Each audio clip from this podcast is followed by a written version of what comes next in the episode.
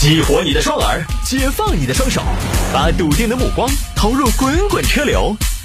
给我一个槽点，我可以吐槽整个地球仪。微言大义，换种方式纵横网络江湖。欢迎各位继续回到今天的微言大义。有听众朋友说摆一下这个啊，也是最近一段时间呢，听众朋友让我聊的比较多的一个话题：四名闺蜜抢着买单，引发冲突，一人情绪失控，跳入池塘。这个事情呢，这个事情呃，说起来有些复杂。来看吧，发生在浙江宁波，在去年十月，有这么几个人：小李、小陈、小许、小张四个人。剧情有些复杂，我那也尽量的讲的清晰一些。这四个人里面，小李和小陈儿高中就是好闺蜜。亲爱的，你成绩这么好，这儿打算填哪个大学的？那天班主任专门找我谈话，鼓励我，让我不要有思想包袱，说只要我正常发挥，应该读个蓝翔没有问题。你呢？你有什么打算呢？哎呀，我哪有你那么好的成绩？看吧，不行，我就早点出去上班挣钱，那也是一条出路呢。我觉得不管是工作还是上学，我们都要加油哦。好，好闺蜜嘛，从小长到大的，两个人后头就到宁波了。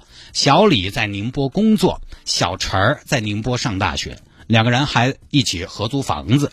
然后这两个人天天在一块儿，又认识了共同的两个新朋友小许和小张。你看这四个人的关系啊，小李和小陈是一开始中学就是朋友，小许和小张是两个人到宁波之后又重新结识的新的好朋友。小许和小张什么身份呢？也是大学生。这个里边三个大学生，一个小李。已经工作了，四个人呢经常一起聚会。去年十月份，四个妹子在一起吃火锅。来来来，姐妹们，手儿举起来，美酒喝起来啊！今天我们有幸相聚在三口煮九度了火锅，为你我的友谊干杯！喝了不少。吃完火锅之后呢，大家意犹未尽，决定要去 KTV 唱歌。咦，姐妹们，我喊几个朋友一起噻，我们几个女娃儿有啥好唱的噻？对不对？尼姑局好寡淡哦，我喊几个小鲜肉过来，都是我朋友。又喊了三个男性朋友，一行七人去 KTV 唱歌，耍到凌晨一点多。这七个人啊，当天在 KTV 这一趴就喝了五箱啤酒。所以各位你算一下啊，五箱啤酒一箱十二瓶，一个人八瓶，很吓人了。反正我喝不到八瓶啤酒，哼，大仙儿可以。喝完之后呢，结账买单。先生，一共是一千二百八。先先什么声？哈，呃，那大哥一共是一千二百八。大什么哥？我们都是弟弟。哈，这儿有大姐呢，找大姐吧。我来，我来，我来，我来。这个时候，小李站出来要买单。小陈儿看不下去了。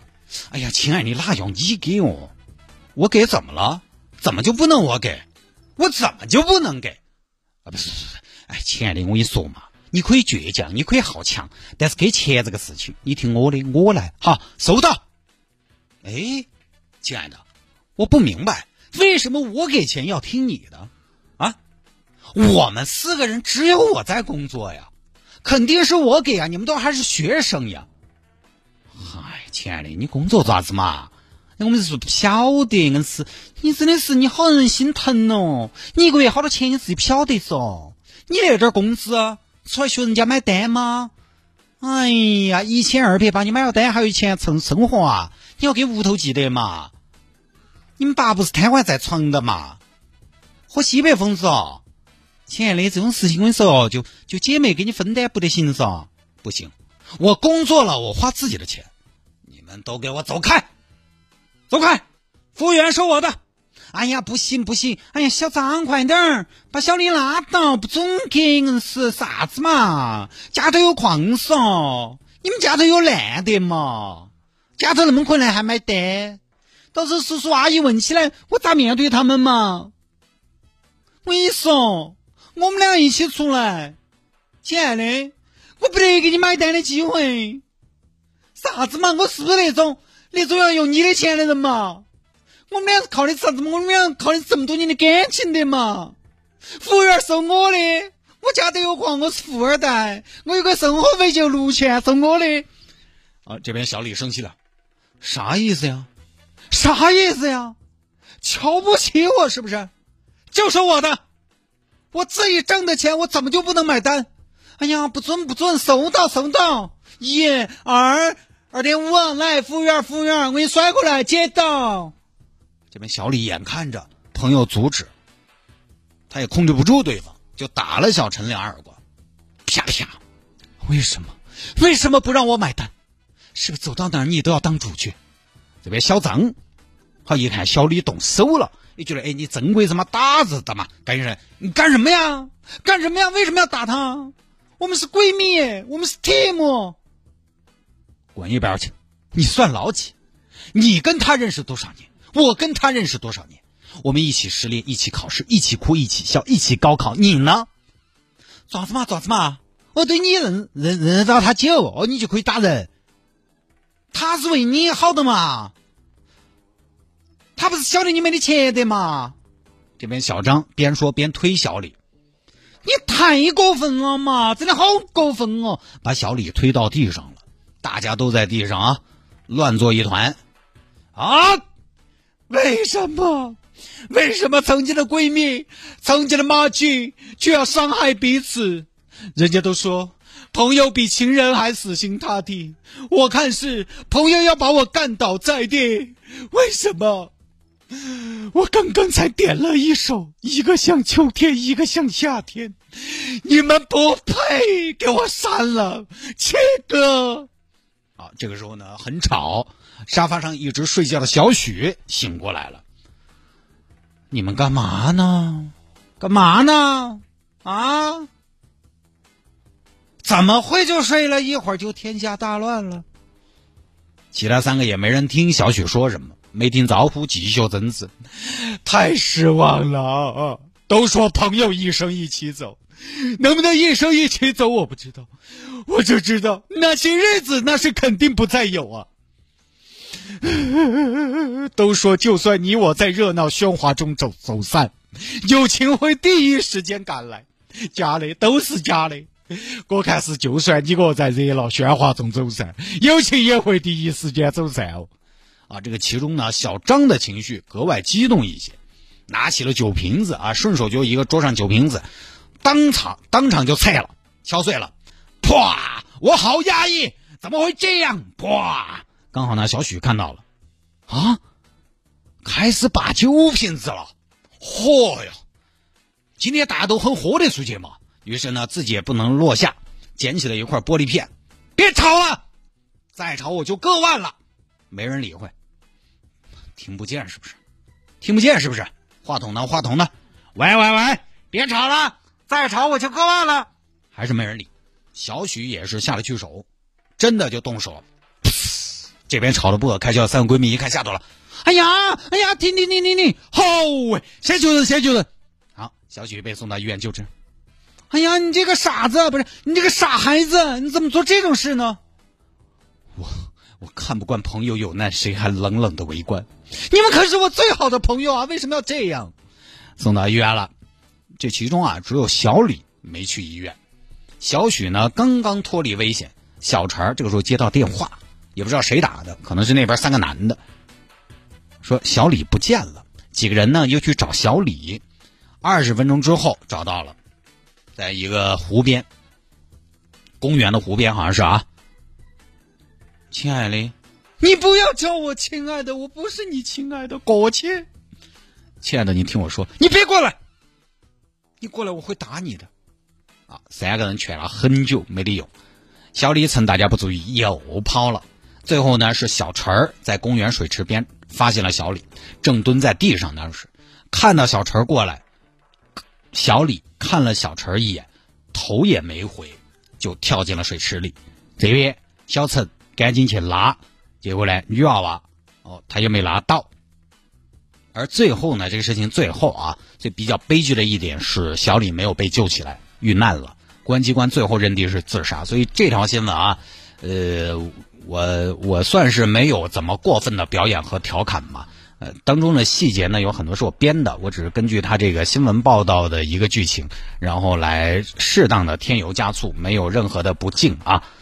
呃，公安机关最后是认定是自杀，但是小李的父母认为呢，只有闺蜜也有责任，因为自己女儿呢是大量饮酒导致的情绪失控，在醉酒情况下，大家争执、殴打、推搡，导致了小李的负面情绪，最后呢，成为了压死骆驼的最后一根稻草，啊，丧失了基本的判断能力，跳水身亡。因此呢，一起喝酒的人应该承担百分之五十的责任。对其他六名与小云一起在 KTV 啊，这个小李一起在 KTV 喝酒的人，呃，向宁波市镇海区人民法院提起了诉讼，要求赔偿五十多万元。最后呢，法院进行调解嘛，双方达成协议嘛，哎，你也不要太过分了，哎，你还是适当表示一下。六名被告赔偿原告方共计十五万，呃，十五万多元。所以这个事情，因为最后当事人遇难了，我没有太过分的表演和调侃，他总归还是悲剧，很唏嘘啊。呃，也有一些朋友发表了自己的一些观点，但是我个人觉得呢，呃，说的都比较简单。很多朋友呢，其实之前我们做城市大玩家的时候呢，会把听众朋友们的一些观点拿出来分享，但是现在好像大家在下班时段可能是没空，所以分享的都比较简单，有的时候都是一两句话，所以他他不成系统这个分析的啊，就我们单独把它拎出来说一下。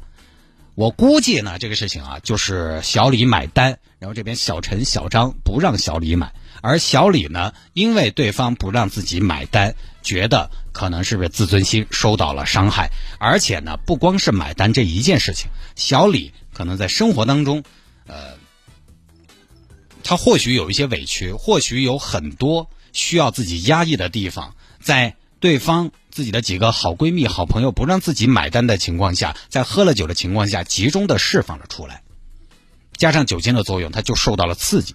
所以呢，节目里我经常都在说，其实买单这个事情，大家不要觉得买单买单多简单，买单是个很讲究的事情。如今这个年代，买单已经不是简单的我请你，你请我，或者说有些朋友认为是谁有钱谁请的问题，是谁有钱谁请。但是问题是，现在有多少人？差请吃一顿饭的钱，是谁有钱谁请，是吧？但是问题是，现在谁差那么多那么些钱？所以他就不是这个问题了，他已经慢慢成为一种礼仪。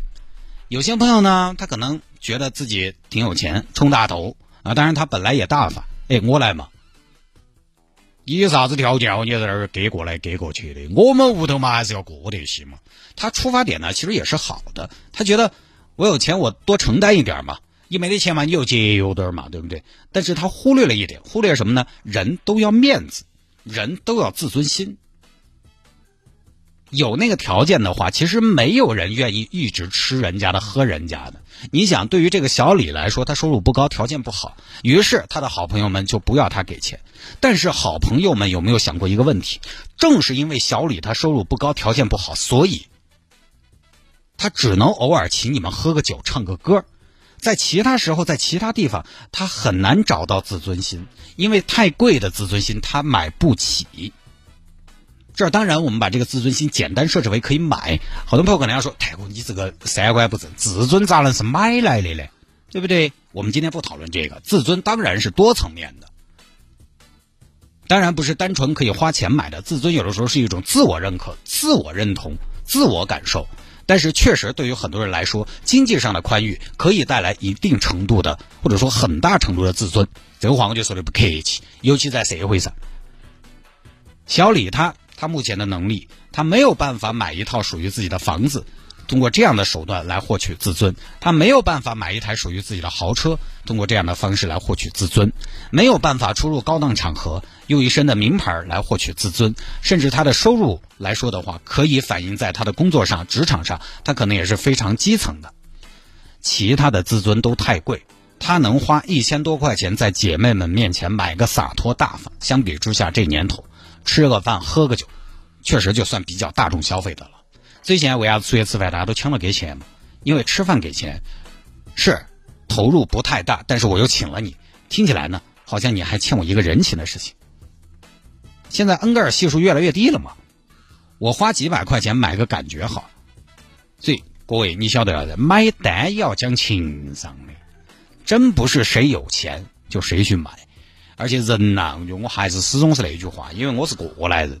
人呢，在刚刚出生社会二十来岁的时候，又没得事业，又没得感情，又敏感又脆弱，完了还觉得自己卑微。为什么敏感脆弱？就是因为你得不到别人的认可，你少有渠道实现自己的价值，并且你不愿意为了实现自己的价值而付出耐心。你觉得你的价值的体现那是很久远、很久远，甚至是可能看得见、摸不着的东西，你就会卑微，就会卑微，卑微就会敏感，也会脆弱。你觉得满世界好像都看不起我，走到哪儿都。